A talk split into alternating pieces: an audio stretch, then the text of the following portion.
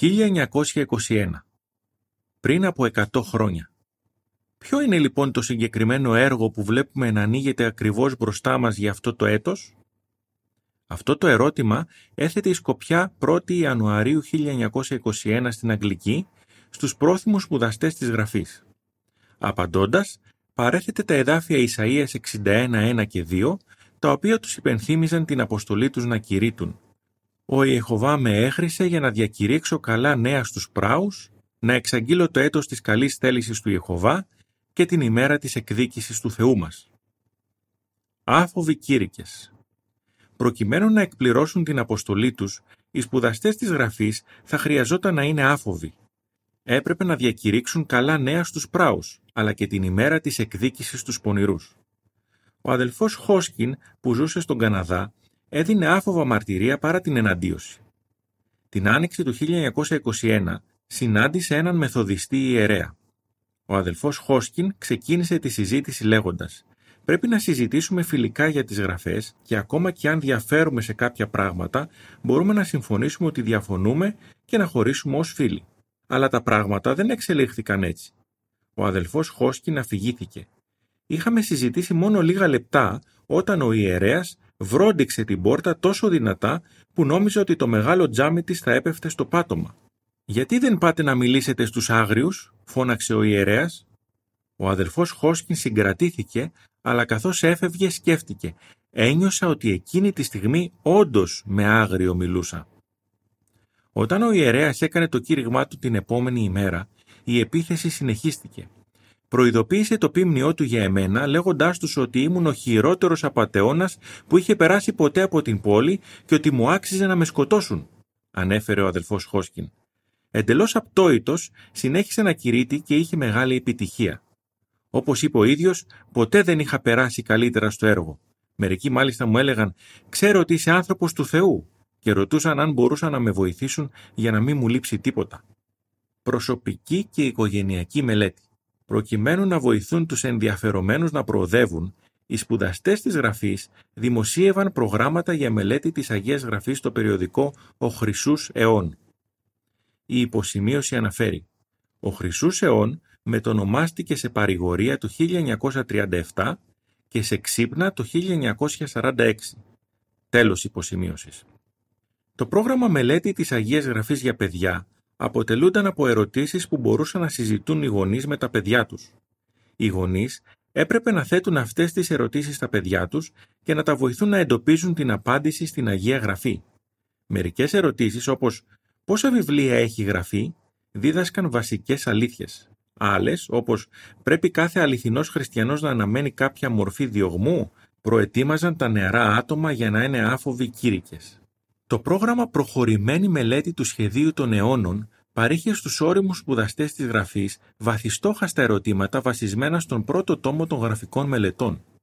Χιλιάδες αναγνώστες ωφελήθηκαν από αυτά τα προγράμματα. Ωστόσο, ο Χρυσούς Αιών στο τεύχος 21 Δεκεμβρίου 1921 ανακοίνωσε ότι και τα δύο αυτά προγράμματα θα σταματούσαν. Ποιος ήταν ο λόγος για αυτή την ξαφνική αλλαγή; Ένα νέο βιβλίο.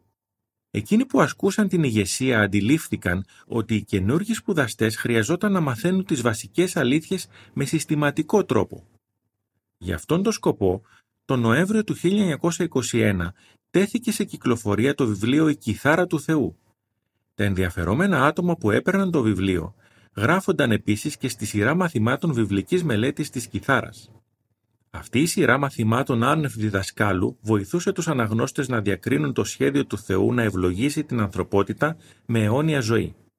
Πώς γίνονταν τα μαθήματα; Όταν κάποιο άτομο έπαιρνε ένα αντίτυπο του βιβλίου, λάβαινε μια μικρή κάρτα που έλεγε ποιες σελίδες έπρεπε να διαβάσει. Την επόμενη εβδομάδα λάβανε μια κάρτα με ερωτήσεις που αφορούσαν εκείνη την ύλη.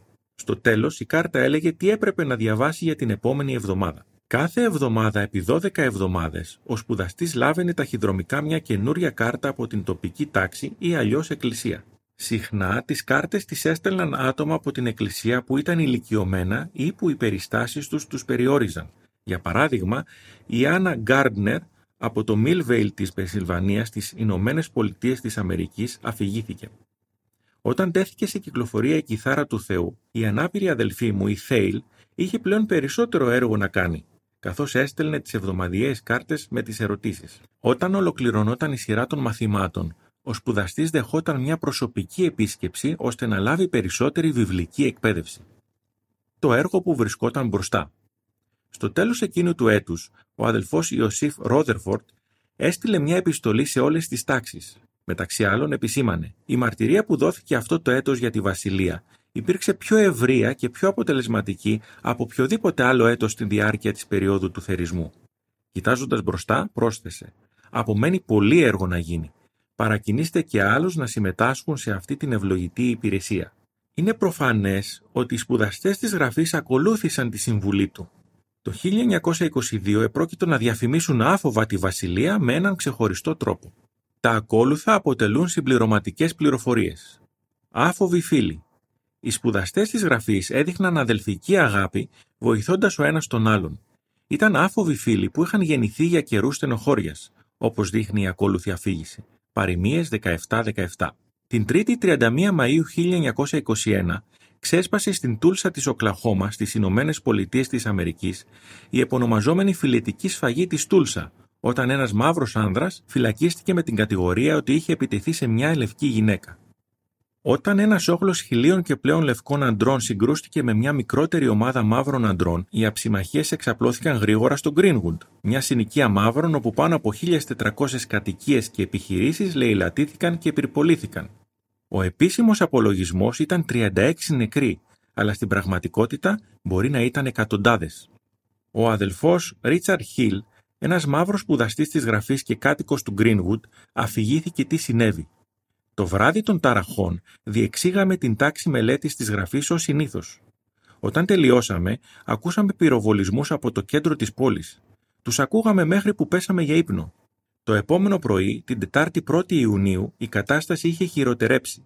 Ήρθαν κάποιοι και μας είπαν ότι για να προστατευτούμε έπρεπε να πάμε αμέσως στο συνεδριακό κέντρο. Έτσι λοιπόν, ο αδελφός Χιλ μαζί με τη γυναίκα του και τα πέντε παιδιά του κατέφυγε στο συνεδριακό κέντρο της Τούλσα. Εκεί, περίπου 3.000 μαύροι άντρες και γυναίκες προστατεύονταν από την εθνοφρουρά που είχε κληθεί για να αποκαταστήσει την τάξη. Την ίδια περίπου ώρα, ένας λευκός αδελφός, ο Άρθουρ Κλάους, πήρε μια θαραλέα απόφαση. Όταν έμαθα ότι ομάδες ταραχοποιών λαιλατούσαν και πυρπολούσαν σπίτια σε όλο το Greenwood, αποφάσισα να πάω να δω αν είναι καλά ο αγαπητός μου φίλος ο αδελφός Χιλ. Όταν έφτασε στο σπίτι του αδελφού Χιλ, βρήκε έναν λευκό γείτονά του που κρατούσε του φέκι. Ο γείτονας, που ήταν και αυτός φίλος του αδελφού Χιλ, υπέθεσε ότι ο Άρθουρ ήταν ένας από τους ταραχοποιούς. Τι γυρεύει στην αυλή του ανθρώπου, φώναξε. Αν δεν του έδινα μια απάντηση που θα τον ικανοποιούσε, θα με σκότωνε, αφηγήθηκε ο Άρθουρ. Τον διαβεβαίωσα ότι ήμουν φίλος του αδελφού Χιλ και ότι είχα πάει στο σπίτι του πολλές φορές. Ο Άρθουρ και εκείνος ο γείτονας κατάφεραν να προστατέψουν το σπίτι από τους λαιλατητές. Σύντομα, ο Άρθουρ ανακάλυψε ότι ο αδελφός Χιλ και η οικογένειά του βρίσκονταν στο συνεδριακό κέντρο.